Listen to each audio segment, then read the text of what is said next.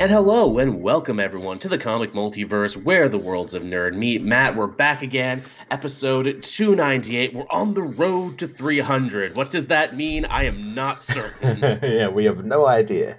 we we went all out for 200 and 250. I literally do not know what we're going to do for 300, especially because, you know, we've made some changes to the podcast and how it comes out on YouTube because, you know, the algorithm's fucking over podcasts and maybe we'll move it to a second channel, but maybe we're also going to experiment with shorts for a bit. It's it's a weird time, 300 episodes. It is, it is. But um, no, what we're doing with the shorts is working out pretty well, I think. Yeah, yeah. Thank you, everyone who's been watching those. I was very much unsure about doing those. I didn't know if there'd be an audience for them. So thank you for actually watching them, and thank you, Matt, for actually editing them in a nice way so they look good. Yeah, I started doing them on my channel as well, and they've been going really well really well. Yeah. Really, really surprising. You know, it's good. It's good, good stuff. As someone says, we should do a commentary. Those never did great numbers, but they are certainly fun to do. Maybe we'll just do a big fan Q and A for 300. We'll just look back at the show. Mm. We'll we'll let you, the audience, decide what we do for that show. It'll be audience's choice. Yeah, yeah is what we're gonna do. So, uh, how's your week been, Matt? How you been keeping on? Yeah, pretty good. Uh, I, I've been a bit tired the last couple of days because I've been really busy. Um, I hear that. But yeah, no, I I've, I had a good week. Watched my Mandalorian. Watched my, my Superman Lois came back, which is great. Yes, I caught up on that too. Yeah, Gotham Knights came out as well, and just I, as bad as everyone else. That. I watched that and I hated every moment of it. I bet. There's nothing redeeming about that show. It, it I mean when a trailer looks that bad i'm like there's no way the show could even be remotely watchable yeah. well I, I, I and i made a comment on twitter it's like where every one of these shows that is a batman show that doesn't have batman they always have a a really contrived convoluted stupid way of not having batman around like oh sure he's, do. oh he's dead oh he's he, he's away. Or like he's injured. Yeah really stupid stupid reason. This one th- this show has the most stupid one where he, he, just gets pushed out a window and he dies. Seriously? Yeah. Oh, that's fucking and i'm stupid. like this is a this is a fucking batman we're talking about. Just just say he's on league business. Just say yeah. he's you know uh, establishing batman inc. or something. Yeah yeah It's amazing that we have two things called Gotham Knights now that make people very upset. I, the game at least gave you a really good fucking reason why Batman wasn't there. At least, and, and, technically he comes back. Yeah, yeah. so it's a whole thing. Uh, I, I, I watched all those things. Uh, loved that Mandalorian decided to do a whole episode on Coruscant because mm. I don't mm. think we've ever gotten to see Coruscant in this era no. of Star Wars before. No, no, we haven't. It, it, it was fantastic. I loved every really moment was. of it same, you know, kind of kind of noir, kind of spyish. We see Dr. Pershing and a bunch of other imperial scientists getting basically the same treatment they gave the Nazis in World yeah. War II to go start NASA. Yeah, they're all working for like Star Wars and NASA now. Yeah. Yeah, I love that.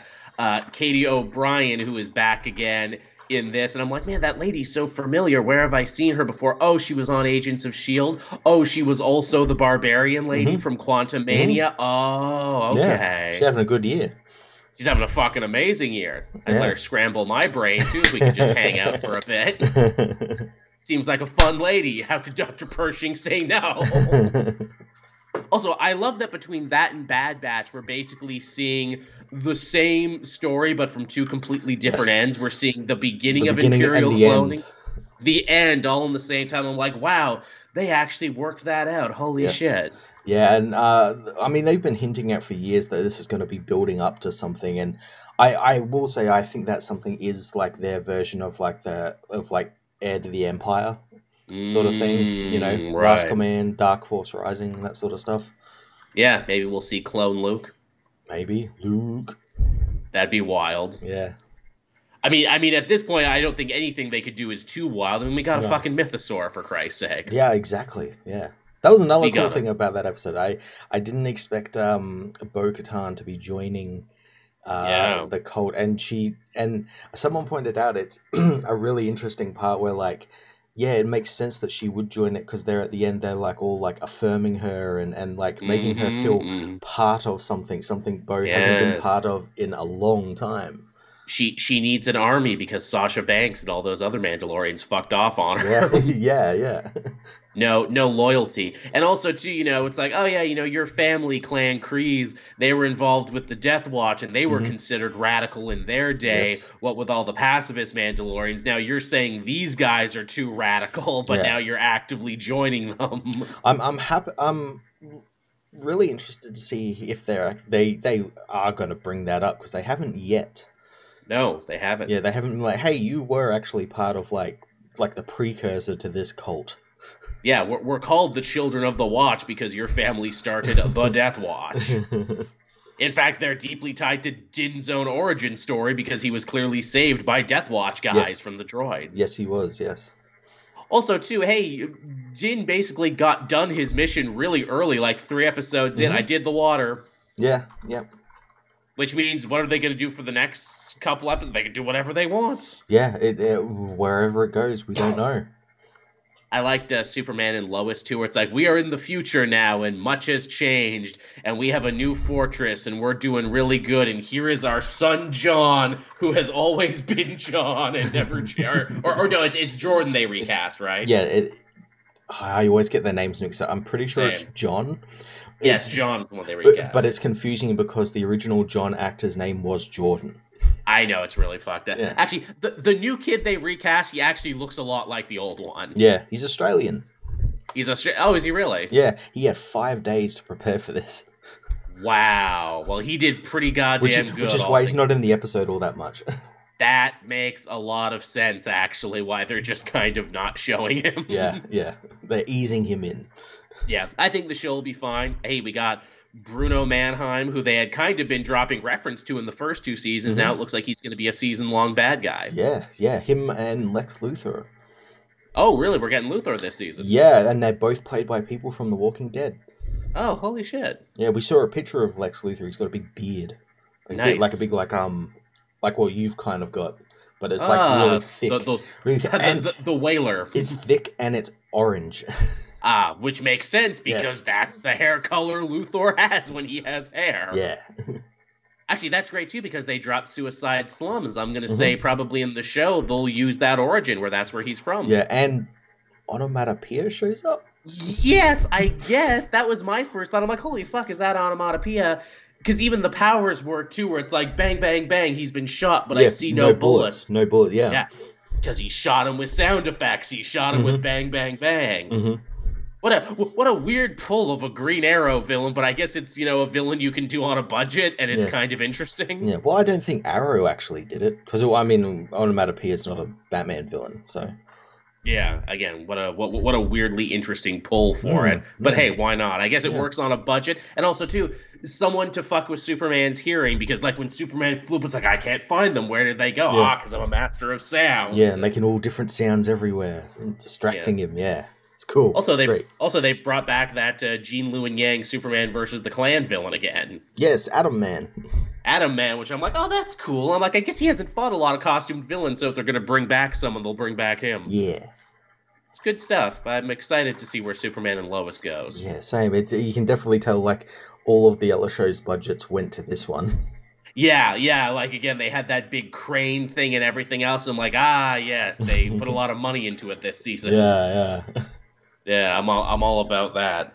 Uh, anything else going on? Oh, I saw a movie this week. Actually, I bought a movie. I bought physical media, which I never do. Ooh. I actually bought that new uh, Dragon Ball superhero movie. Oh, what? How's that?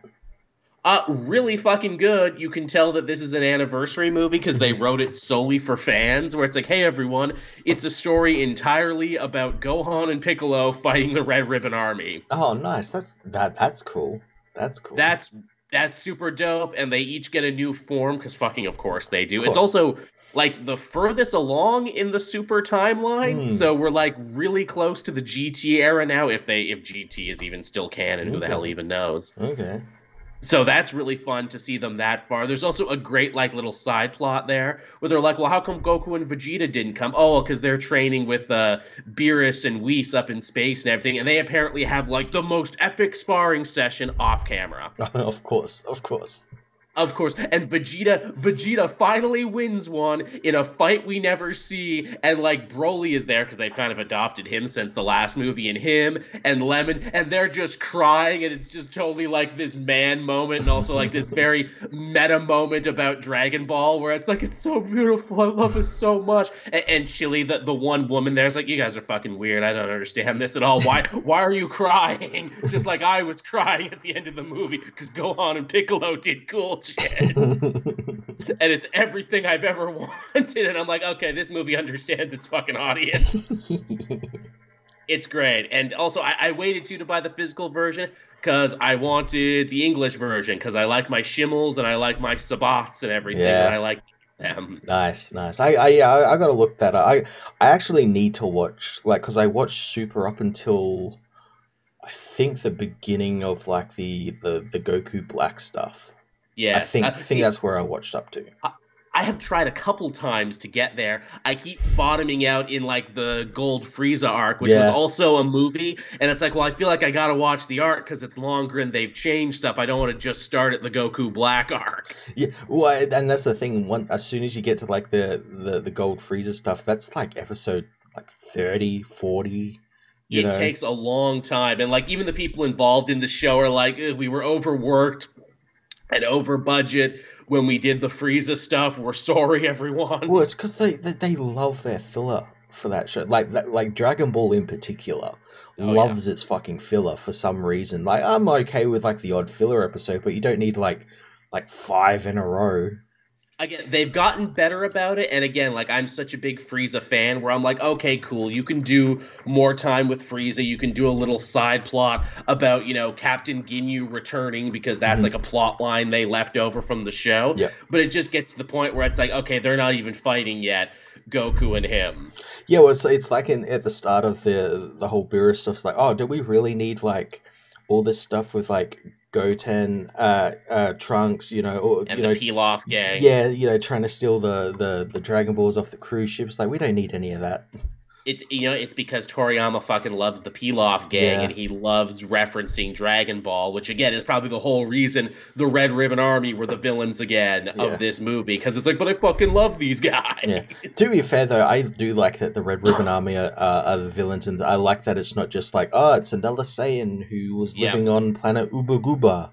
Yep, as is always the case. It's funny you should say that because I think like in the manga right now, there's a new character yeah. they introduced, uh, Granolah. Yeah. Who isn't a Saiyan but totally looks like one. Mm-hmm. Yeah, he's, he's, he's another one of those like, oh, my race was destroyed by the Saiyans because that's you know always Toriyama's go-to when he needs to create a villain with a little bit of sympathy. Yeah.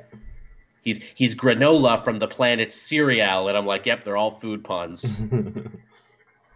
that's that's my thing. But uh, yeah, I, I, could talk about this shit forever. It's really good. Check it out. It's fan service, totally done right. And also, hey, they changed the art style too. It's not traditional hand drawn anymore. It's kind of like computer generated now, but to try and ape the hand drawn. So they, they do some like amazing pans that they could never do yeah, right. in the traditional art style. And oh my god, they do some shit with rain and like water effects where I'm like, oh yep, I can see why this was worth experimenting with. Oh, awesome! I, I have they have, they've obviously then fixed like because I know Super was like full of like all like that kind of awful sort of 3D. Yeah, we're experimenting with it, and it didn't look very good. It didn't. This looks good. This is like, hey, this is the payoff from all the experimentation we've nice. done. Nice. It actually looks great. So, like, if you're even just like an art freak and you know you just really love uh, you know design work and like the cool shit they can pull off definitely check this off because there are some shots where you'll be like holy shit they actually did that. Mm, nice.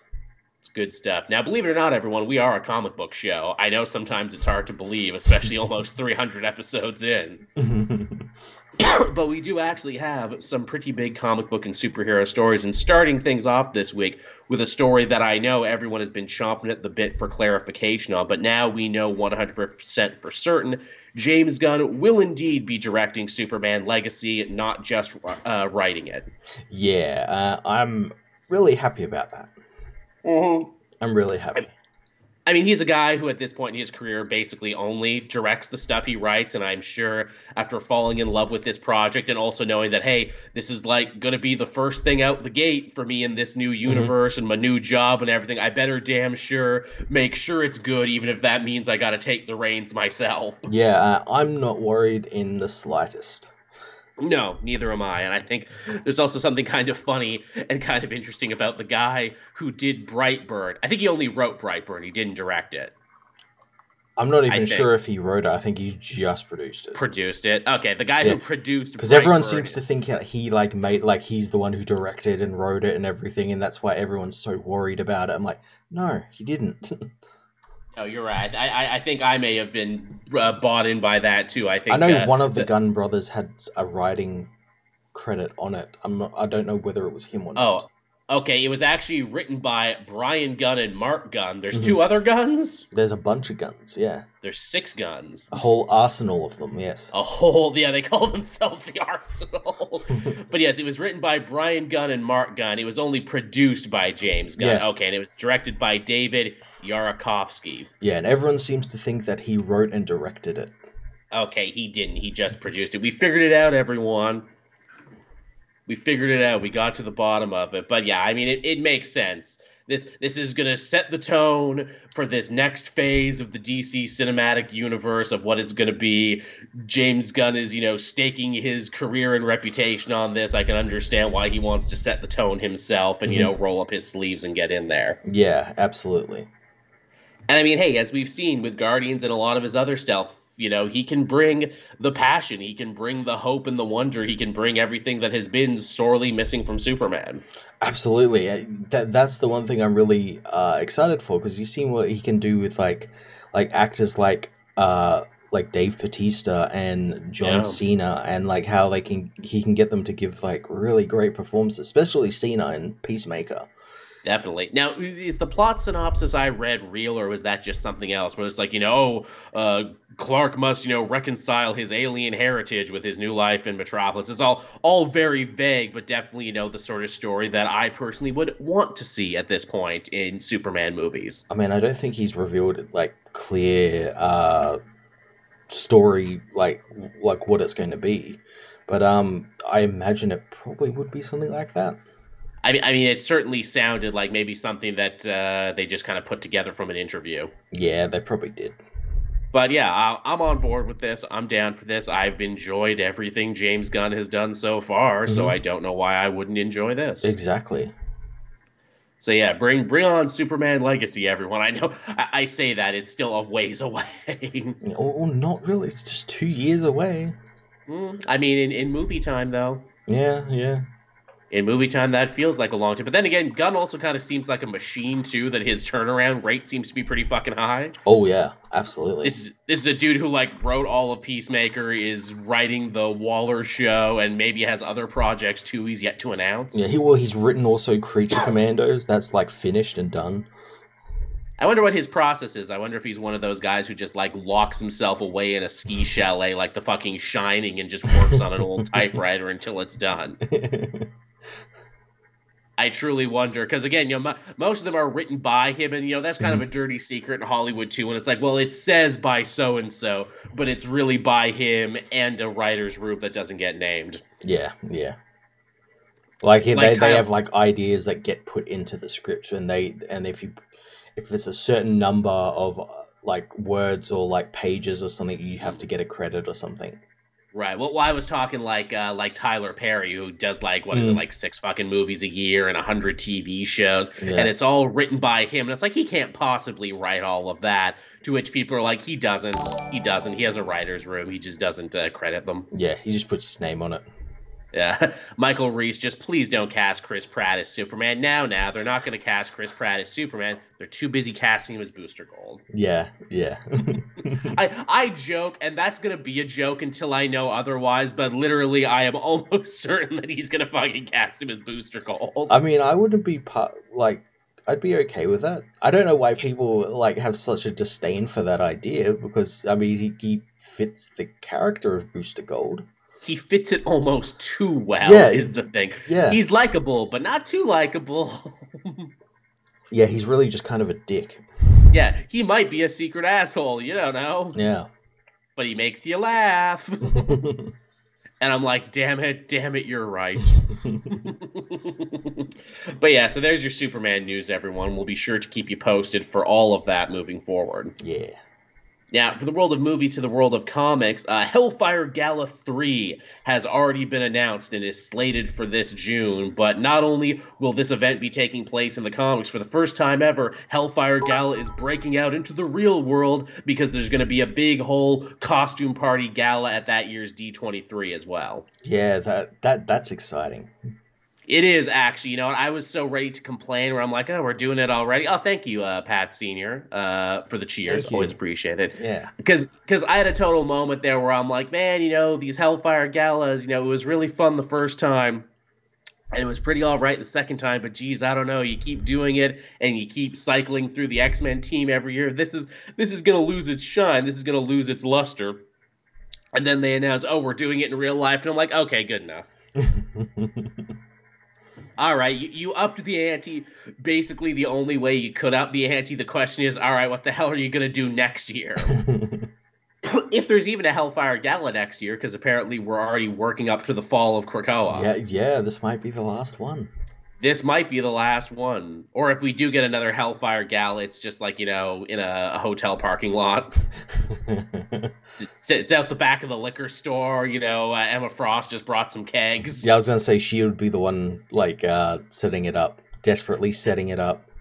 Emma Frost, wicked kegger. She's yelling at the Stepford Cuckoos because they didn't get the right red solo cups. Goddamn, where are the Cheez Its? I need bowls of Cheez Its. I'm going to have this party one way or another. I don't care that the island is a crater. We need to keep these Hellfire galas going. oh no, this is the worst party ever. Someone put a podcast on. Oh no. No, no yeah, that's how you know a podcast or a party's really gone to hell when someone just starts watching YouTube videos or like listening to a podcast. It's like, well, this is dead. This is dead. Yeah. this is dead. Time to leave. It's only downhill from here. but yeah, so we're getting another Hellfire Gala, which of course means we're probably going to be getting another X Men team vote, mm-hmm. which feels so weird that Duggan has just rolled with the punches on this one for his whole tenure on the book. I know, right? I know it seems like almost unfair. And like obviously the core members never changed. It was always Cyclops, it was always Jean, it was always Synch. Yep.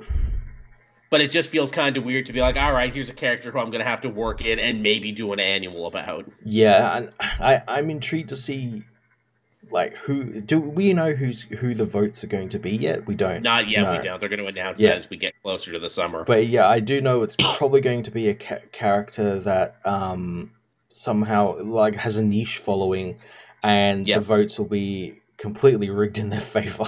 in their favor always. Hey, maybe Polaris uh, will win again. Who knows? yeah, because people thought it was related to that gifted show. Yeah, or Strong Bad. I don't know. Or Strong Guy. Not Strong Bad. Strong Bad's a totally different character. I'd say Banshee, but it can't be Banshee. He's Vox Ignis right now. Now, also too, you know, uh, Duggan's doing this. Duggan's going to be really fucking busy this summer as well because spinning out of the pages of the Hellfire Gala is actually the brand new and improved return of the Uncanny Avengers. Yeah, we're getting two Avengers books again. Yeah, which holy shit! And this th- this touched me in my heart, but also made me feel like a million years old because I'm like, oh yeah, Uncanny Avengers from Doug, and I loved that book. I remember covering that in 2012. Yeah, way Fuck. way back in the day.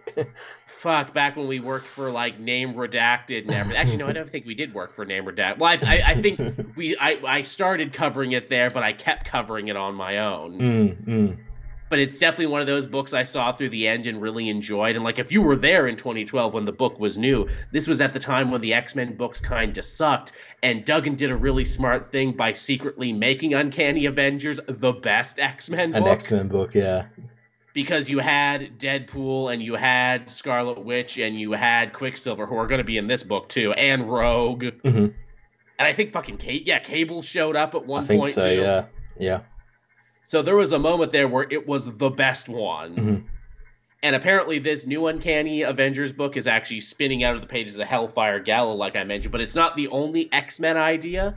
that uh, Duggan is taking with him because apparently the first foe and the first mission that they're going on, the Uncanny Avengers, is they need to stop an evil Captain Krakoa who killed someone. Oh no, Captain Krakoa was a bad idea. Who would have thought? I know, right? Because hey, if you recall, that was the identity that Cyclops took to try and, you know, protect the fact that he had died so they wouldn't out the mutant resurrection protocols to the rest of the world. But then it happened anyway that they could resurrect people. So now that identity and that costume is just sitting around with no one to use it. Yeah, so it I, I'm I'm guessing Xavier's probably put someone else in it and that someone probably is not stable, or they've Probably. killed someone in the name of Xavier, like knock someone yeah. off Xavier's hit list or something. That's that's what it seemed like from like the little uh, blurb I read about it, where it's like, oh, but when a killer Captain Krakoa shows up, mm-hmm. I think they want us to assume it's a villain, and that's why this is like a, a an Avengers Unity Squad mission. Mm-hmm. That's like, oh, we'll work with the Avengers and the mutants. Yeah, they want us to think it's a bad guy, but surely it's something deeper and more interesting. Oh, absolutely but yeah, I'm really excited for that. Good, good on Duggan to get to write another Avengers book again. You can yeah. tell he was really stoked to to come back to this series. Yeah, it also means as well, like once I guess like the the X Men finish up like the Krakoa stuff, he can continue to kind of write the X Men as well. This is true. If the book is popular enough, and I imagine it will be. Mm-hmm. That it'll probably keep going, and yeah, that means we'll have two Avengers books again. Yeah, it's great and also too, I mean, I imagine by that time, because this book comes out in the summer, uh, probably Jason Aaron will start winding down what he's doing, or will be done, and I guess they'll need to figure out what the main Avengers book will become again. Uh, Aaron's done in the next issue. Oh, is he really? Yeah. Okay. It's a big oversized Omega issue. Okay, well, shit. Are they going to relaunch the team right away, or are they just going to let Uncanny Avengers be the Avengers book for a minute? Well, I know we're getting we. It is being. It has been announced that the Avengers are coming back. They've released the team. I can't remember who's writing it. I want to say it's Jed MacKay. Oh, really? I, oh, I, he moved up the I, world. I want to. I, I don't know why that why his name is is is there on the tip of your tongue. Yeah, I don't know why, but I do remember seeing the team. I know Vision's back on it. Uh, you know, Captain America. You know, all the usuals. Really, where uh, where the hell is this news? Because I you think I would have seen this ages ago. Really, I think I would have seen it by now, but then again, I also missed like the ultimate news.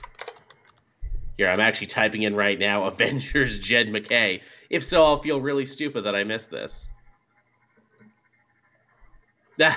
uh, okay, actually, you know what? Here's a story I found. Avengers assemble Halifax man set to write Marvel's flagship book. I didn't know Jed MacKay was from Halifax. yeah, it's Jed MacKay and C.F. Villa, and you got you know, yeah, Captain America, Sam Wilson. Of uh, course. Uh, uh, Vision, Black Panther, Scarlet Witch, Iron Man, Thor, and Captain Marvel. Oh, how the hell did I miss this? It was a while ago. Yeah. Yeah. Oh fuck! This was fe- this was the end of February. Yeah how the hell did I miss this? I feel so dumb. Also, hey, I guess it's Sam on the team instead of Steve mm-hmm. because mm-hmm. obviously Captain America 4 is coming up, so we want to put him in the forefront again. Yeah, and I have to imagine this is probably going to spin out of the end of like whatever that what's that big event? Cold War. Yeah.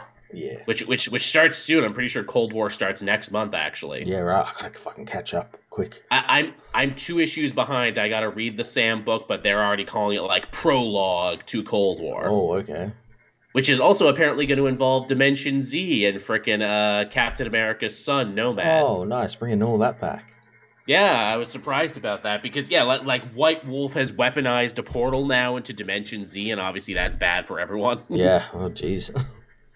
and you know this is going to involve the Sentry game and Bucky, and I'm like, all right, bring it all together. It's going to be good. Mm-hmm. But yeah, so there you got double Avengers news, everyone. you know what? I think I was sick that week. Was the thing? I think I was sick near the end of yeah, February, probably. which is why we didn't talk about it. Yeah.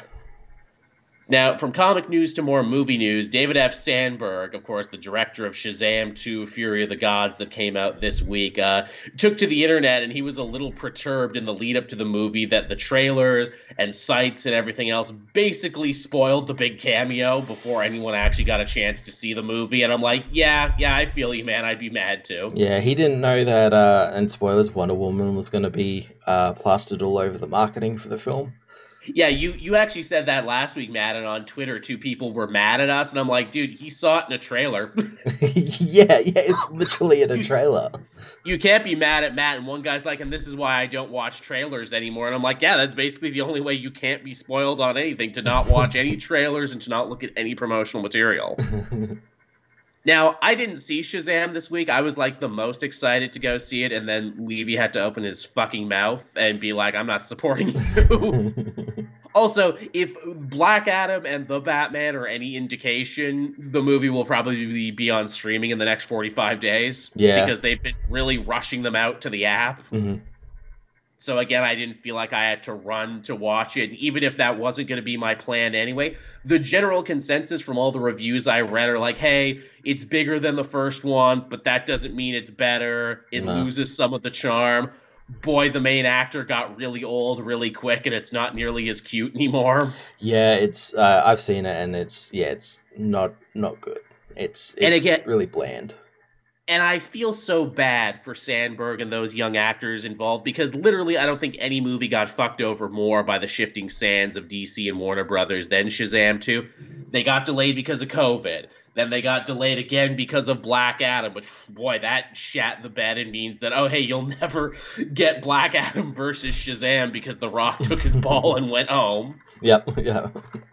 that totally sucks. Uh, it got the shaft because oh hey, we've already announced that we're basically redoing the universe anyway. So if you're one of the people who only sees these movies because of canon and the whole meta game of where it fits, now you suddenly feel like you don't need to see it. No. Got fucked over because Zachary Levi might be an anti-vaxer, but is certainly anti-trans. Yeah, he, he's uh, like a lot came out that, that, those last couple of weeks that I I didn't even know about the guy. Neither did I. Yeah, I'm like, oh, he's like a super uber Christian who goes around thinking that he needs to fucking convert people, and he's involved with like the what is it 500 club and everything. I'm like, yeah. those aren't good things. Why did I not know this? And then I'm like, oh I guess that's why he didn't work much after Chuck and why he has mm-hmm. continued to not work much after Shazam. Yeah, makes a lot of sense.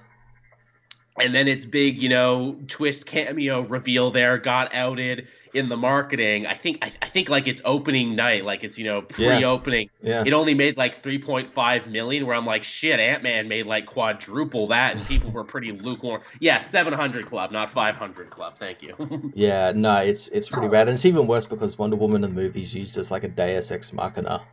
Oh, sort of thing. It's like, oh, she'll come in and save the day at the last very last minute, and it'll be okay, and she'll never be referenced again such a shame. That first movie is so good and so charming and so true to the source material and is just such a feel good mm. holiday movie that's in my rotation. I wished so much better for the sequel. I know, I know.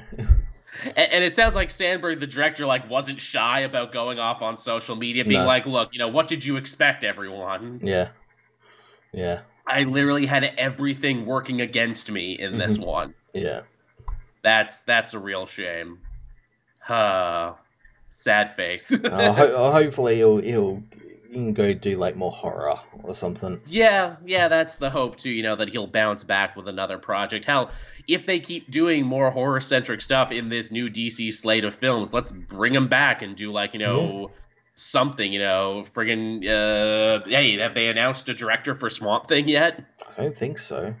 I don't think so either. Maybe he can do Swamp Thing. Yeah, yeah. Maybe he can do Swamp Thing or Justice League Dark or something like that. Yeah, something with horror in it because he's very good at horror. Mm-hmm. Uh, also, too, not to spoil too much, but I love the idea too that at this stage of the DC cinematic universe, we are really in the hardcore cinematic universe. yeah, yeah. As she has now officially appeared in more things than anyone else. Mm-hmm, mm-hmm that's kind of fucking amazing. I never would have banked that. yes, and uh, as I was telling you before, she's the other. She's met both Shazam and Black Adam, but uh, Black Adam and Shazam haven't met each other. They'll never meet each other. Oh, that's fucking bummer. That's brutal. And no, nor will we apparently see anything more with Mister Mind and Sivana. Probably. Yeah, the, you'll hint at it, but yeah, we, I don't think we're gonna get anything like that. That's a real shame. That's yeah. sad. Oh well. wanted better for it, but you know, sometimes good things don't happen. Yeah, well, mm, I I I put it all down to like if the Rock had just you know let his ego not win, you know, this yeah. one time. If if more people had played ball, if more people had shut the hell up, if you know yeah. a massive pandemic didn't delay things. Yeah, if they didn't if, didn't just hire people who who are known to have huge egos and want like creative control over huge projects like this. If, if Warner Brothers didn't continue to be a house of shifting sands where mm-hmm. no one really knows what the hell is happening. Mm-hmm. Uh, at least we got the first one. At least the first one is yeah. still really good. Yeah, first one's good. First one will still hold up, and I think will continue to be in my holiday rotation. Mm. Now, here's a story I wasn't expecting either. Remember those DC webtoons, Matt, that they were doing? Mm-hmm they had a big push and it felt like everyone was really super on board with them for a while. Well apparently uh, more are getting made and of the ones they have already we're going to be getting physical releases for them. Yeah i thought that was pretty cool. Very much so. I like that idea. Clearly these books have you know struck a chord with people who may have never written com or uh, read comics regularly before mm-hmm. but you know this made them a little less scary a little bit more approachable and now they're actually going to stores. Mm. i do like the irony and the fact that this is uh, like because it was all like webtoon was very um it's all like manga esque. Very, it's very yeah. anime and, feeling, and and and that has then transitioned into comics, which is a direct yes. competitor to anim- uh, anime and manga. It's it's very funny how these things work, yeah. and you know, sh- shifting uh, tastes and, and, shifting markets and, and everything. also that that like the, those comics sprang up in the uh, wake of the fact that like we were in lockdown, we couldn't go to shops and everything. Because mm-hmm. then because DC did like a bunch of like online only like comics and stuff that they you can did. only read digitally and stuff and that's where this all popped up so it is really funny that it is now just getting a physical release again yeah, it's it's it's very funny to see how those things work. And like I almost had a feeling of myself too, where it's like, oh, they must be doing really good because they're getting a physical release. And I'm like, well, is that unfair to hold digital comics to that standards? Where it's like, well, if you don't get a physical release, then you must not be very good. You know, you're not a real comic until you get printed. Yeah, yeah. because that feels to run like very counter to what webtoon is all about they have mm. web in their name yeah yeah because they're all about embracing this new technology and trying to get in new fans and do new and interesting stuff with the genre. And it was just kind of this moment where I had to like challenge myself and think a little deeper myself to being like, huh, yeah, I wonder what the future for this stuff is and the growth is for this stuff. Mm-hmm, mm-hmm. Yeah. So that's my thing. Yeah.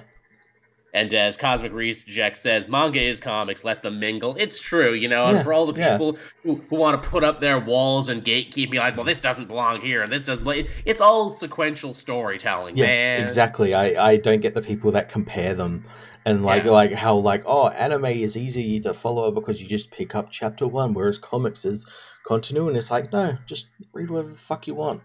It's it's apples and oranges, but they're both fruit, and we all need more fruit in our diet. Yeah. but yeah, good, good, good for webtoons, and I hope uh, the people involved in that got nicely uh, rewarded mm-hmm. for the success of those. I don't know what the contracts are on those. I don't know how they relate to regular comics, but I hope they got some good residuals. Mm-hmm. Now, ending it off here on just a feel-good story here. Hey, remember Sweet Tooth, Matt? I do. Man, that was a good show, wasn't it? It was. It was really good, and I I was literally wondering to myself man, when's the next season of that coming out? We haven't heard anything about it. And I know Lemire's other show, Essex County, is starting like soon on yes. Canadian TV. Mm-hmm. And I'm thinking to myself, like, man, when the fuck are we going to get more Sweet Tooth? And then out of the blue, we got some pictures for season two and the announcement that it's coming at the end of April. Yay. Awesome. Yeah, happy about that. I want this show to do good. And it feels like a lot of people got super interested in it, that it hit at like the perfect time. Yeah, well, it was during uh was it during lockdown? Yes, it was. Yeah. I mean, lo- lockdown was a long time, but yes, it hit perfectly in there because it was a story about the world rebuilding after a virus. Yeah. people were hoarding toilet paper. Yeah, it hit. It hit way too perfect. People blaming each other for the downfall of the world. People trying to, you know, uh, use uh, the viral outbreak to, you know, make money and you know try and you know control uh, society as a whole. it was very, very topical, and you know both the main stars in that were great. Uh, Jepperd and the Kid uh, were really, really good. Yeah. And good together and everything, and I'm yeah, I'm excited to go on more adventures with them. I'm excited to see it continue. Yeah, I, am gonna have to go back and watch season one, uh, just because it's been so long. But yeah. Likewise, it's been a minute. I uh, I felt uh, good too because I'm like, you know what, I could probably pick up the comic and see where the story went from here. But I'm like, no, you know what, I'm not going to. I want to continue to be surprised by the show. Mm-hmm. mm-hmm. the only thing I discovered that is different is that uh, in the comic, Jepperd is a hockey player because, of course, he is because Jeff Lemire is Canadian, yeah. and in the show, he's a football player. and I'm like, yeah, that makes sense. That sounds like something a network would say. Can you make it football though? People like football. you know, hockey's a little too small. Even though it makes sense about him being a formerly violent guy because he was like a hockey goon and it it's the only sense. sport where you can actually punch people. Yeah. I mean, you can punch people in football. You can be pretty violent in football. Yeah. But they'll ask you to leave. if you punch too many people. Or you'll, you'll get brain damage, yeah. That too. Or they'll say, hey, hey, leave the punching people for off the court or the green or wherever football is at the field. can only punch people off it but yeah, there you go, everyone. That was the news for this week. Not much, but just enough to actually, you know, uh, fill a show and uh, not make it so we have to do a retro hero and prolong 300 episodes. I thought about that for a minute. I'm like, hey, Matt, we want to do the max this week? And then I'm like, well, I think the max are only like 15 minutes long anyway. Yeah. I'm like, is that enough? Is that a whole show? Yeah, I, the way we talk, it probably would be. It probably would be. Uh, you know, some people say we're a little long-winded and a little verbose, which YouTube does not like. Apparently, they like things nice and short and to the fucking point. yeah, as evidenced by the shorts. Yeah, as evidenced by the short. Yeah, if if you cut me and Matt down to just a minute, like a mid sentence. Yeah. Yeah. Apparently, then we're finally YouTube ready at just a fucking minute. Uh, but yes, we had new books this week, and I read a lot of new books this week. Uh, I kind of did. I kind of sort of did. I didn't. I know I had a lot less than you did though. Yeah. I think I had like Again, one DC book this week. It was a big week for fucking goblins this week, I tell you. so many goblins. I'll tell you all about it. Uh, where would we like to start this week, though, Matt, with uh, new stuff that we've read? Uh, well, if you had so many goblin books, let's start with like one of them. Okay, uh, we'll start with uh, Gold Goblin, which had its finale this week mm-hmm. from Christopher Cantwell. Mm-hmm. And uh, boy, I really enjoyed it. And the worst thing I can say about it is, fuck you, you can't end this at just five. Especially in the place they leave it. I'm like, I cannot believe you're going to blue ball me, Christopher Cantwell, or green ball me in this case, and just leave it here. because he ends it in such a place where I'm like, you could have kept going for like two more volumes. I'm dying to see the fallout of this. And they're like, don't worry, you can see the fallout of this in the main Spider Man book. Oh, I don't want to no. do that. I don't want to do that at all. can, can, you just keep going, Christopher Cantwell? I, I also really like how Cantwell writes his Spider Man in this because he factors in pretty hard in the finale. Oh, nice. So yeah, it's uh, it's Norman as the Gold Goblin fighting it out with Queen Goblin, who is the amalgamation of all of his sins in the body of Doctor Kafka. Mm-hmm and uh, he's on the run from her because she like jumps him at a funeral so he doesn't have any of his gear. And he ends up falling into like one of his old green goblin caches and he sees the suit and he sees the pumpkin bombs and he like touches them lovingly and longingly. And he's like i could do it. I could suit up and i could defend myself. I could do it. But oh oh it's like the alcoholic taking a drink. I know once i pick up that pumpkin bomb in anger i'll never put it down again And so he doesn't. And then they do like something really interesting because like all series long, Norman has been tortured by like the ghost of Gwen Stacy telling mm-hmm. him how much he sucks. Mm-hmm. And when Queen Goblin tries to give the sins back, they kind of create like a feedback loop, and then she starts seeing the ghost. and the ghost of Gwen Stacy like distracts her long enough for Norman to go and ask Peter for help, and he's all bloody and beaten and everything. Oh, nice. And Peter's like, look, I'll, I'll, probably never trust you again, but the fact is, for once, you're not actually the biggest problem to public safety. So let's go and actually deal with this sin nonsense once and for all. And then they do some wonderful recreations. Uh, Norman gets impaled by Queen Goblin's glider, like how he died originally and like in the movie. Mm-hmm. And it's like, okay, well, I guess I guess this is where I end. I guess this is where I'm gonna die. But then Queen Goblin grabs Peter and is like, well, the sin's got to go somewhere, so I guess I'm gonna put them into you. And Norman's like, oh fuck me, I guess I can't die now, huh? Oh no. I, I, guess if I died, we'd have another superior Spider-Man situation, and no one wants that. no, no. So he crawls himself up and he grabs Queen Goblin's mace, and he's just supposed to like hook her around the neck to stop him. Mm-hmm. But in doing so, he breaks Kafka's neck. He saves Spider-Man, but kills Queen Goblin. Oh no!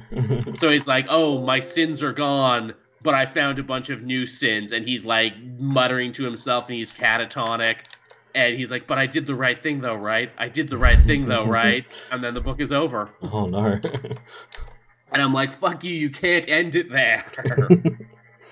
you can't just end it there with Norman at his lowest point, and you know the implication of being like, "Oh, are they saying that even when Norman tries to do good, evil happens?" Or are they saying that you know he was willing to dig deep and you know do a little wrong to do a little right? And i'm just like oh man you can't leave this so open-ended. But i kind of love that you left it open-ended. Yeah okay.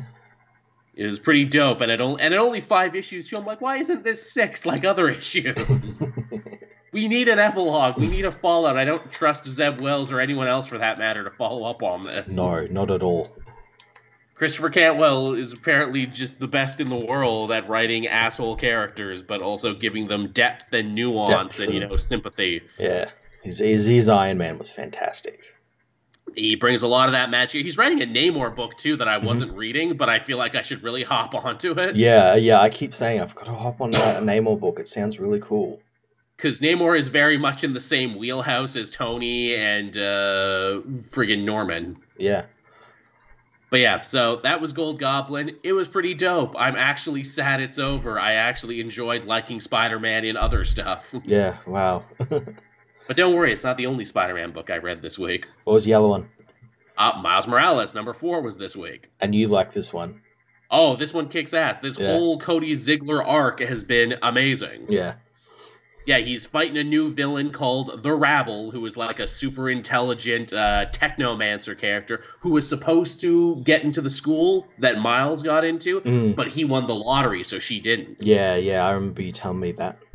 And her whole life has gone downhill, and she blames him for it. Though hilariously, all the characters are in the story are like, "Look, it, it was chance. It was a lottery. Why are you attacking me and my family? You might as well attack the concept of probability."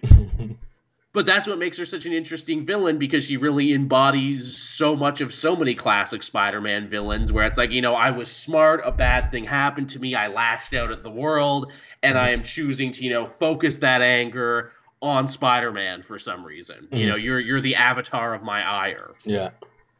Also, too, apparently, the more she uses her powers, uh, it gives her brain hemorrhages. So she's literally killing herself to try and destroy Miles's life. it's the definition of that old saying, you know, uh, he who seeks revenge should dig two graves. Dig two, yeah. Yeah, Misty Knight is great in it too because she's like, look, you, you just can't go after this villain who kicked your ass. That's a Peter move. You cannot rely on just you know uh, luck and uh, emotion to get you through every battle. You need to be smarter, especially when this villain's been spying on you for months and knows everything about you. Yeah, yeah. Misty Knight is such a great addition to this story as Miles is like no nonsense mentor. It sounds like it, yeah. Who's not afraid to tell him hard stuff. Mm-hmm. And, and, like the underlining implication of it too is like you can't keep doing the stuff that Peter would do. You can't keep getting away with it because you're not white. Yeah, yeah. Oh. they're they're saying it without saying it. They're yeah. saying it quiet. Like I get what you're saying, Cody Ziglar. yeah, yeah, and it, it's it's true. It's true.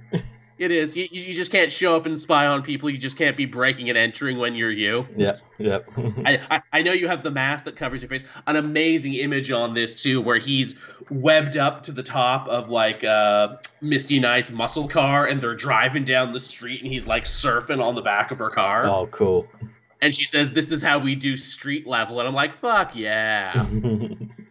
Amazing Spider-Man hasn't been this cool in forever. yeah, this is what Amazing Spider-Man should be. it really should because it's so simple. Like uh, Cody Ziglar isn't trying to reinvent the wheel. He's not trying to tell like the greatest, most mind-shattering story ever. He's telling a good story. Yeah, yeah. Is all it is with like characters and everything. Mm. It's so solid. It's so good. I fucking love it. Yeah. Cool. It, it it energizes me as a critic. Where like some books, I'm like, oh, that sucked the fucking life out of me. That was hard to do. Yeah, yeah, yeah. It gets your like brain thinking about like what's going to happen and what yeah. could happen, and yeah. Totally. I am genuinely excited to read this book every week. It hypes me up, and I'm like, ah, yes, this is why I do this job. Yeah. It makes it all worth it. Yeah, I got, I got, I got books like that. Like the uh, Zdarsky's Batman for me is like that as well, where it's like you never know totally. like what fuck he's gonna do. Absolutely. Funny thing about that book too is you notice there's like a lot of people being very contrarian about like you know, this is a multiverse story, which yeah. means it's bad and I don't like it. Yeah, they they they they're not understanding. It's like oh, it's probably not a multiverse story, or it's not. And, a, also, and it's not a multi. You know what it is? It's not a multiverse story that they. It doesn't have like member berries all over totally. it, and that's why they don't like it. Yes, it's actually a story that like takes place in subtext. Yeah, the the multiverse aspect of it is inconsequential. Yes, absolutely. It, it is a character piece. It's yeah. a huge character piece. Yeah, and they're, they're not they're not happy about that. It's the same with same with this week about like Andor. They didn't like that. Oh, not Andor. The Mandalorian episode that was oh, like yeah. Andor. They didn't like that yes. because it was like Andor. yeah, he didn't. There was no shooting or yeah. explosions. So, no, you got that lightsaber. Where's lightsaber and gun and yeah. They got it out of the way. Mm. Uh, Tevia, how do you feel about Super Son's return in Flash? Did that happen? No, it, it it's they're returning in the fact that it's time travel. They're not actually returning. Ah, okay. Yeah, I was gonna say, I'm like, I think if that happened, I would have noticed. Yeah, and it hasn't happened yet. Yeah. Did, did you have Flash this week, Matt? No, there's no, there's no, no Flash this week. No. Okay, all this one minute war stuff going on. Well, what did you have this week? Uh, I had Superman Lost issue one from Christopher okay, see, Priest. See, I bought this. I flipped through it. I didn't actually end up reading it. So tell me all about it. Uh, yeah. So this first issue, like, really like hits the ground running. Uh, we get like a little bit of Clark and Lois. Lois is investigating a senator for some wrongdoing. Superman Naturally. does some saving things, and then he has to leave for like Justice League business, and he comes back a couple of hours later, and he's like totally different person. Like, and Lois Lois notices immediately, and it's here we find out that it wasn't just a couple of hours Clark was gone; he's been gone for twenty years. Twenty years. And um, Bruce Wayne shows up at uh, Lois's door, and he's surprised to see Superman's there, and Lois mm. is picked up on that because it's like, oh, something broke Bruce Wayne's poker face.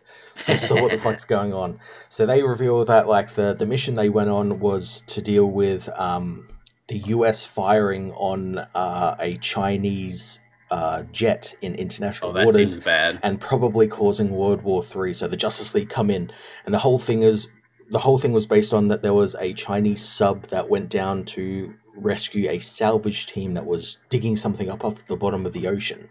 Mm. And um, mm. they were in waters they weren't supposed to be in and that sort of stuff.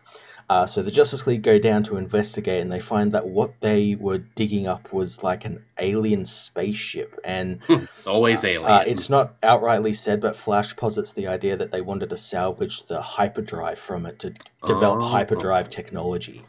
Um, but in doing so, they actually breached the hyperdrive and caused a singularity, which is beginning to like pull everything in the ocean into it.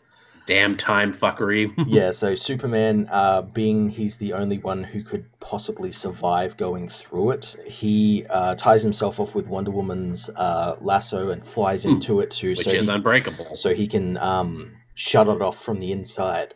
Um, but in doing so, he ends up becoming part of the circuit. So he has to stay inside the machine for it to turn off because he's now sort of part of the machine uh, oh. in a way. And he ends up doing it, but then he just disappears. No hmm. one knows where he went.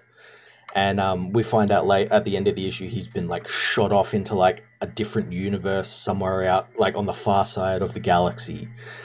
Um, but yeah, the the heroes have no idea where he went, and yeah, that's basically where the issue ends. Huh. Yeah. That sounds like a pretty big science fictiony uh, start. It does. It, it was pretty fucking cool. The the coolest thing though I really like is how Priest writes uh, Lois and Clark and their like banter they have because he makes it it's not just like the usual banter we get with other writers. This is it's like mm. smart banter, like banter that mm. two well-read, educated reporters would have because they're, talk- they're talking about like Occam's razor and like philosophical, like Ooh, like nice. Lois is obsessed with why this senator quoted this particular uh, philosopher in his like speech and everything, and they're like discussing it and everything. Yeah, it's, it's great. It's really cool. I do like when people remember that Superman would probably be a super intellect as well. Mm, yeah, yeah. That's always fun. Also, too, you know, when I was flipping through it, it does that classic thing that Christopher Priest books always do, and you know, they play with the panel layout mm. and moments and time and Has the black box with like a like a, a chapter title, quote yep. unquote. Yeah. He he loves chapters. Loves I guess it makes sense for him to do a time travel story too, because in his writing we usually are time traveling because he always uses panels to break down passages of time. Mm. I don't think it's time travel in the natural. I think it's the whole thing where it's like, like, like because he's on the other side of the galaxy, like it's like spins differently. Like so, like he's experiencing time the same length of time, but for us, it's like two two hours, whereas for him it'll be twenty years. It's like a, a time dilation thing. It's not right. time not time travelers and like he got in like you know went through the speed force or something. I was gonna say it's like the movie Primer. Then it's like Joel, you never watched the movie Primer. oh yeah, it's exactly like that now. it's exactly like Primer, that movie about time travel I've never seen, but people always bring it up when they want to sound smart about time yeah. travel. No, it's yeah, like it's like Interstellar, that planet they go to oh. where like every minute is like seven years on Earth, sort of thing. Yeah or, or like the hyperbolic time chamber from yeah. Dragon Ball Z. yeah, yeah. I can imagine saying that to Christopher Priest and he just gets really fucking sad. yes, Joel, it's like that. It's like that thing you said. now shut the fuck up. or as Chem Dog in the chat says, time is what you think it is. Fair enough. Uh, I had a DC book this week too. I had Justice Society of America number three, the long-awaited, much delayed Justice Society of America three. I think literally last week we are like, "When's that next issue coming out?" And then it come out like the, the week after. But yeah, and no, I read this one as well yeah, it's a good issue. Not a lot happens, but they certainly ask some interesting questions. We get a whole B plot in World War II with Sergeant Rock and uh, Easy Company, as well as mm-hmm. uh, friggin' uh, Unknown Soldier, who I always yes. like when they remember he exists. Yeah, yeah. I'll, I'll leave it to Johns to, to, to realize that he existed. yeah, to just deep cut all over the place. We get kind of a new spin on Per Degaton's origin, which mm-hmm. doesn't change much, but it does add a couple new wrinkles in there that he worked for Dr. Z and the Third Reich to try and control time, and he ended up sort of being the first unwilling test subject. And hey, did you did you get the feeling because they they mentioned the the name of the project they're working on, Project Upreich, which is like apparently a word that relates to Swiss Swiss watchmaking. Mm. And when Per Degaton gets into the time circle and everything, it's kind of the same effect as Doctor Manhattan, only with red instead of blue. Yeah, yeah. Did, did the, you get that? The, or the minute the minute they talked about Swiss uh, Swiss uh, watch Watches. watchmakers, I'm like, yeah, okay, I know where he's going with this. is is Johns implying that Per Degaton is like the evil anti Doctor Manhattan, the antithesis of it? I mean, kind of, but also maybe he's also because remember Manhattan's whole deal was that he wanted to wipe away the DC universe because like mm. he was cynical and like that was like this universe can't exist because you know this this reason this reason. like yeah and Superman was the one who like convinced him not to. So mm. maybe he's like thinking maybe the reason he's he's like the antithesis in that he's going to continue that plan. Interesting. Like he's not easily swayed no, not at all. Uh, Huntress is in the modern era, and so she gets to meet the modern version of the JSA with a lot of faces you know, but also some new ones like mm-hmm. friggin' Wildcat and Beth Chapel, mm-hmm. uh, Doctor Midnight from the Stargirl show, who they brought back to life. And when they said how they brought them back to life, I completely did a double take. They're like, "Oh yeah, when the Lazarus uh, volcano exploded, a bunch of dead people came back to life." I'm like, "Fuck off! Why did no one else use this?" Why are we only hearing this now? We had a hundred Lazarus Planet backup stories, and this never got to be a backup story. Nah, nah. They're just like, "Yep, it happened." Yeah, yeah, uh, yeah. It's, I think this too also serves as the ultimate confirmation for people who weren't sure whether like I don't even know if this universe we're in is the main DC universe anymore. Well, now we know it is. Yeah, yeah, no, I, well, I yeah, again because like obviously Power Girl uh, is uh, wearing the uh, new the, Superman the, family the outfit. jacket. She doesn't really use like her telepathy all that much. Oh yes, because we gave her new powers now to try and differentiate her from Supergirl. Because yeah. they're both going to be on the same team now, so they better have different powers. Yeah, yeah, that, that that's been explained in the Action Comics backups. But like, yeah, because she's like working with Omen to like help clear heroes like problems with their minds and stuff. I mean that that could always be a book that like ties into this because like in in that book someone is coming after her. Mm.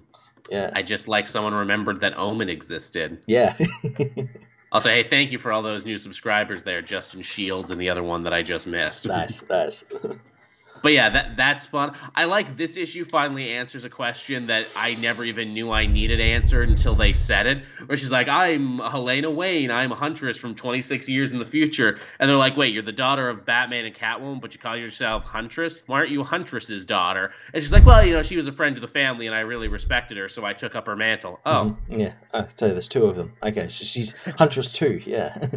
which is even funnier because Helena Wayne Huntress predates Helena Bertinelli Huntress, but now because yeah. of time, wibbly wobbly circles. now it's the second Huntress who actually inspires the first Huntress. the the big realization too that they still don't even really know what Per Degaton is after. Where it's like, well, look, if he wanted to kill us, why didn't he just go back in time and kill the team when it was founded? Why is he going to the future and killing future versions of us? Mm-hmm, mm-hmm only for him to finally show up and be like, "Hi, would you like me to give you my villainous speech about why I'm doing what I'm doing?" And they're like, "Yeah, yeah actually, we would." Yeah, I'll stand on your table and do it. Yeah, could you could you fill us in, everybody? That'd be nice.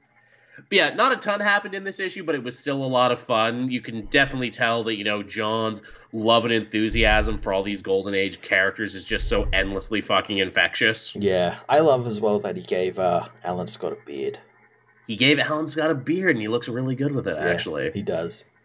He's at that beard phase in his life. You know, there comes a time in every man's life when it's like, look, maybe I can pull off a beard. and he can. You know, maybe it's because he's getting older now. He's like, you know, maybe the beard will cover my wrinkles. you know, I've been alive since freaking World War II and everything. Yeah, yeah. Though I still look pretty good. But yeah, so that was JSA. Here's hoping we don't have to wait forever for the next issue. But uh, it and Stargirl continue to be a lot of fun in this bigger new Golden Age storyline. Stargirl finish next issue, or is it there's like two yeah, issues? Yeah, I believe left? so. Yeah, yeah. I believe the next one is the last one. Yes. Nice, nice. And, and then from there, I guess it just goes full into Justice Society, of which Stargirl is a member. Yeah, that or yeah, Jones will have something planned. I'm so happy she's getting play and that like the characters from the show are now getting play too yeah. and they like even look like their TV show counterparts. Yeah. But it also makes me sad because I know the show is over. Yeah, uh, it he, he kind of should have done this book while the show was like in, in season 1, you know. Yeah, I'm just like, way to strike while the iron is ice cold, yeah, guys. To be fair, though, it probably was not like his fault or anything. No, it, it, the, I mean the the JSA book was like announced like hey, just like back when Scott Snyder was writing Justice League. Yeah, yeah, it's clear that Justice Society went through a lot of different plans and a lot of different ideas about how all of it is supposed to work. Yeah, uh, for real. Now I had two last ones. I had Immoral X-Men and uh, Red Goblin number two. What about you? Uh, what did I have? I had I had like one more. All right, well, hit me with it. Uh, Avengers Forever issue fifteen, the final issue of this series and the second last uh, part of Avengers uh, Assemble. It's almost over. What a ride! Yeah, yeah. It's sixty plus issues between this and the the uh, the main Avengers book. Jesus. yeah. Uh, yeah, no, so this not nothing like big story wise happens this issue. It's just all like the Avengers fighting Mephisto and all of the Dooms. Galactus appears and like eats Doom the living planet and yeah, it's just really cool shit. Thor meets with uh, Phoenix, his mother again, and they combine their powers and like blow up half the planet and love and, it. And but in doing so, also digs up like the God Quarry, like the the firmament that uh, Mephisto was trying to get to. Uh, mm. Mephisto gets uh, blown in half by the Deathlok uh, Avengers Mountain that's piloted by Gorilla Man and Ursa Major. Nice. I'm glad uh, Aaron worked that back in. Yeah, yeah. He's working everything that he's done back in. Uh, there's a great moment between Robbie Reyes and uh, Brandy, the star brand child that uh, was on the team, who's now an old woman because the more she used her powers, the more it would age her. And um, they're both oh. they're both kind of bonding over the fact that they can't use their power. One because Brandy, because her power, the star brand, eight like burns her out like a star, uh, and Robbie can't use it because he was becoming the legendary All Rider, and that was that was burning away uh, his humanity. He was burning away Robbie Reyes, and they both kind of want to keep their humanity and agency. And but um, they have this realization that like oh like the Avengers like they're they're probably gonna lose because it's Doom and Mephisto and. But uh, we should probably help our friends despite what they say about us not using our powers because the Ghost Rider and the Star Brand were there when the Avengers begun in Avengers BC. Mm. They should be there when they end. Oh, that's nice. So they end up like repowering up and helping the Avengers, and uh, but it's it seems to be all too late because Mephisto ends up getting uh, the the the stuff that uh, I think uh, Avenger Prime calls liquefied multiverse, where it's like it's like it's like a purple liquid. It's like liquefied multiverses, uh, and um, he ends up getting some of the power, and like he becomes like super strong. And we find out that his whole deal was it wasn't to re- rewrite the universes; it was to just end them. He just wants to oh. end them and like wipe the slate clean, basically. And, I crave nothingness. Yeah, yeah, pretty much. And uh, that's where the issue ends off. And we've got one more issue left with the big Omega issue. That's going to be big. Yeah. That's going to be real big. And now I know what happens next. I know what the next run's going to be because we did this yeah, episode. Jed MacKay, yeah.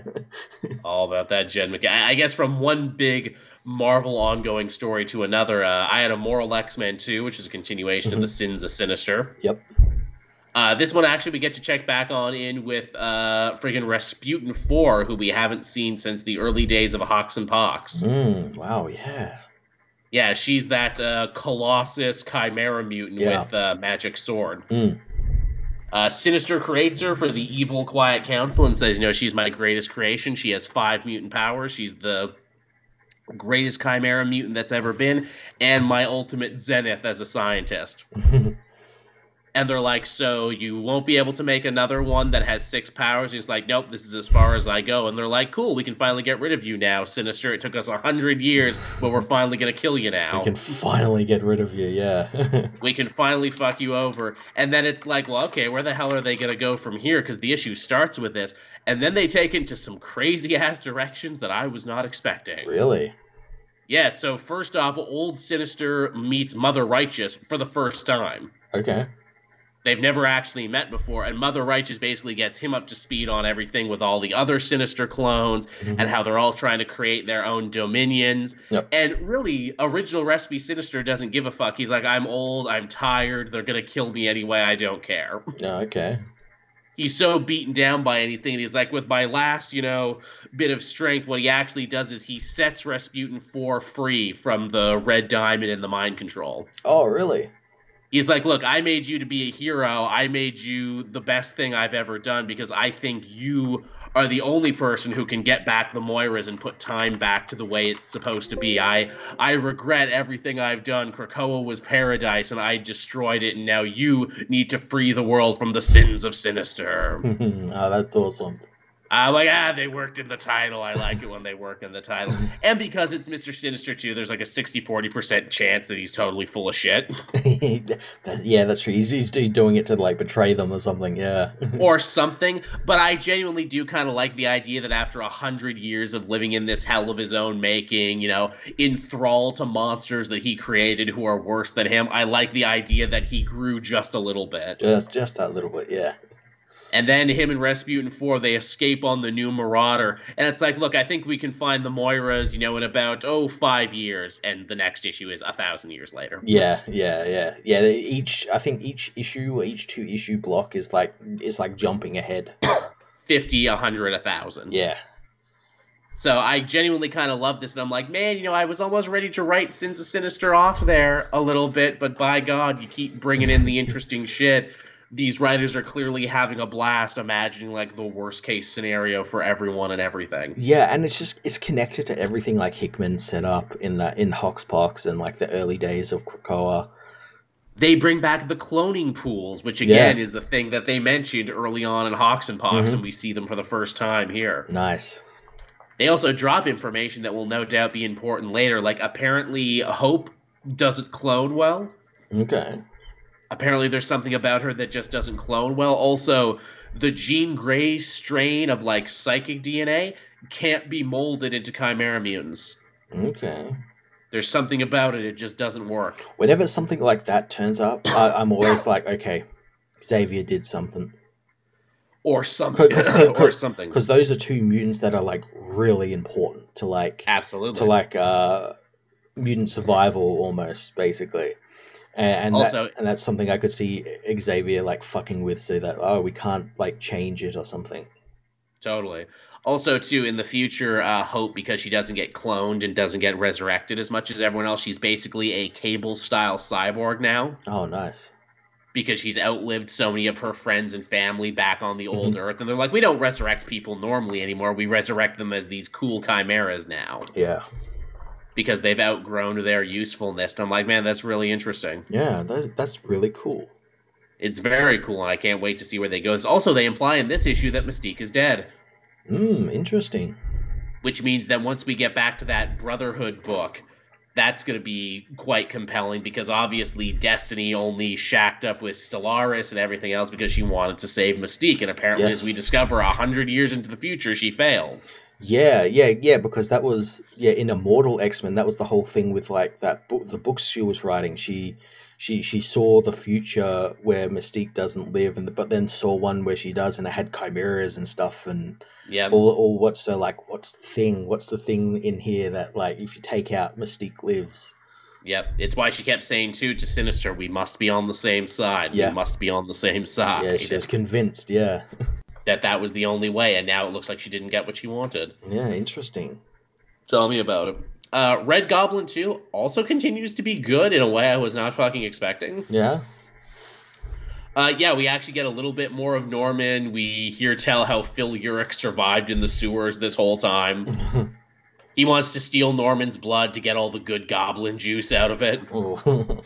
Because it's like, look, man, you can say you changed your ways and everything, but you are still like literally Green Goblin down to you know the little strands of your DNA. that's evil that just doesn't shake off. Even though his grandpa was like kidnapped and their uh, fundraiser was blown up and everything, uh, Liz Allen still forces her two kids to go to school. And she's like, "Well, we're an important Manhattan family, and we must keep up appearances." And Normie's like, "Yeah, mom, I wouldn't want to hurt the brand." and I'm like, all right, see, I think they've actually zeroed in now on how to make Normie a compelling character, and that is make him an asshole, but like with a point. Yeah, yeah. he also gets his ass kicked by the other wealthy rich kids at school. They're like, "Dad, we fucking hate you, Norman Osborn. Now there's cops all over our fancy prep school." and he's getting the shit kicked out of him. He's like, "I could beat them all up with my symbiote, but I don't want to." So he just again keeps talking shit to them. It's like, "Ah, oh, look at all you fine young new captains of industry." You know, all you future GOP voters. yeah. he, he, actually gets saved by another kid named Anders who like actively protects him when we find out he's there on like a Tony Stark grant. Okay. And I'm like, oh well, this kid's gonna be important later, no doubt about it. Yeah, oh absolutely and he's like a nice kid and he can fight and he's like well yeah i grew up in an orphanage and everything. And he's basically like you know prep school is like prison rules you know? They're gonna come for you eventually you know? You don't you don't have to win the fight but you gotta fight to prove you're not weak. And i'm like man this kid's saying a lot. And th- this is like the one weird thing about the book i don't know if i'm totally gelling with yet. The kids are supposed to be like eight but they all keep talking like adults even in their internal monolog mm-hmm it's like one of the weird off-putting things about it but the longer it goes on i'm like i kind of dig it though. Yeah yeah. That these kids have like all grown up before their time and everything there's there's something compelling about it. Yeah yeah. Or, or like been um what's it? Forced to grow up. Very. Yeah. And like by the time normie saves his grandpa norman has had like so much blood taken from him he's hallucinating and he just sees a guy in a red suit save him and he assumes it's spider-man And he's like, "No, let me die. No, please stop saving me. I've done so much." And Normie's like, "Jesus Christ, my grandpa has issues." And I'm like, this is pretty fun. Like, again, it's way better than it has any right to be. It's not quite perfect yet because you can tell they're making up a lot of this on the fly, but I think yeah. it has the potential to actually be really good at some point. Yeah, no, that it does sound like interesting, or at least more interesting than Spider Man. Totally. They're figuring out and also it's kind of interesting to have like such a young hero. He's like 8 years old. Yeah, yeah. Like yeah, and uh, he's like a like a proper child as well, yeah. Yeah, a, a little boy anti-hero. Yeah, that's cool. It it's like Shazam but super fucked up. like what if Shazam had kept his family and they were just mega mega dysfunctional? it, it also you know fits that thing of what we said last week where it's like man you know comic books don't have non-powered uh, supporting casts anymore mm-hmm. but this book does okay and and there's something really compelling about it because Liz doesn't have powers, and Stanley, mm. his brother, doesn't have powers, and Norman technically doesn't have powers in this, even though you know he still has his goblin strength and everything. He's just choosing not to use it. Give it, give it time. Give it time. It's coming. Yeah, well, sooner or later. We know he's gonna like relapse eventually. I hope when they do relapse him and make him Green Goblin again, because of course they will. I hope they pick a good time and a good reason for it. Yeah. Well, I I, I again I, I I think that the Spider-Man books because of like like everything they're doing now, I think it might be heading towards reboot very mm, soon. Maybe very soon, like just because there's so much complicated shit going on. It is. We got freaking Mayan blood gods now. Yeah, yeah. It's just like how how is any new reader gonna pick this up? Yeah, I don't know, man. I really don't. Yeah, you can renumber it to number one again, but still the same story. That's the thing with Spider-Man. I don't think Spider-Man has actively tried to attract new readers, probably since yeah. uh, what is it, uh, or what one new day or whatever. yeah, Ultimate fall... Universe, that sort of stuff. Yeah. Yeah, I think those are the last times they actually tried to get anyone new in, and now they're like, look, if you're reading Spider-Man now, it's because you've been reading it for twenty plus years. That's true, and that that's something quite interesting because, like, I don't think any other, I can't think of any other book that is like that that is that married to its own continuity. Yeah. yeah, yeah. Usually, like every couple of years, they're like, okay, fresh start, new reader time. Like shit, even that Miles book, which is so good about, it, is that it is new reader friendly. It's like, mm. look, you did you see the movie? You can read this. Did you read the Saladin Ahmed stuff? Well, you can read this too. We'll reference some of it. You know, did you read the Bendis stuff? Well, don't worry, you can pick this up too because we're not going to whack you over the head with continuity. And anything you don't know, you'll figure out. Mm-hmm. So that's pretty solid. And yeah, I wish main Spider-Man was a little bit more that. It's so sad now that like Red Goblin is more interesting than Amazing Spider-Man. Yeah, like just offshoot one-shot characters are like so much more interesting. And have more pathos, and you know, are struggling with the themes of responsibility now more. Yeah. Yeah, I, again, as we said before, it's never like the writer's fault on the Spider-Man book. It's all like editorial because they've got like like because mm-hmm. it's spider-man they have like strict like mandates on like what they have to do and when they have mm-hmm. to do it and everything and what they've created is like a scenario wherein Peter Parker just seems allergic to the concept of responsibility, the yeah. very axis on which his character spins. Yeah, and, and, and, and, like that as well just goes goes like it flies in the face of like everything like Dan Slott did with the character, where it was all like build up to him actually learning responsibility, especially with like all the the superior Spider-Man stuff. Yeah. Yeah, where like even freaking uh, goddamn Doc Ock comes to that realization. Mm, yeah, yeah. That's that's what that story's all about at heart. It's about Ock learning responsibility. Yeah, yeah. It's the greatest gift that Spider-Man could ever teach him: responsibility. Exactly. so yeah, that was what I read this week. That was everything. Do we have anything else, Matt? Anything else that's fit to print? I don't think so. No. I can feel my throat uh, getting dry and giving out on me. The longer we go on. But uh, yeah, thank you everyone for watching and listening. We hope you appreciated this one as much as we did. Be sure to keep your eyes peeled for the shorts. As always, if you're a patron, you'll get to listen to this one back first before anyone in video and audio form. Uh, you, you, can do that for as little as I, I think Patreon changed the thing. I think it's like five bucks now, but you know you can get it, and a lot of people have been. And you know, thank you for all the new people who became patrons. Again, I hope to keep mm. uh, keep all the good stuff coming your way. Yeah, absolutely. I, I'm glad the shorts are like working out. People seem to be enjoying them. Yeah. As always, too, if you want to listen to the whole show, you can do it right now, like you're doing right now, Saturday night at 10 we'll still play it here for everyone. You can find the audio version. I usually drop that Wednesday. That one's completely ad free because they will not give us ads. but yeah, you can listen to that anywhere else. And uh, as we get closer to 300, I'm exploring other avenues for the show. I think I might just need to grit my teeth and do a backup channel. I've uh, been talking to a couple artists recently about trying to make the Cape Joel Extra channel look nice, and maybe mm-hmm. that will just become the podcast channel for the future. Yeah, yeah. If it's just like pure podcast, maybe like the the the numbers, like in like because I I'm sure you're the same way like you'll do like the shorts and then like you'll mm. do like a normal video and it will like skew the numbers.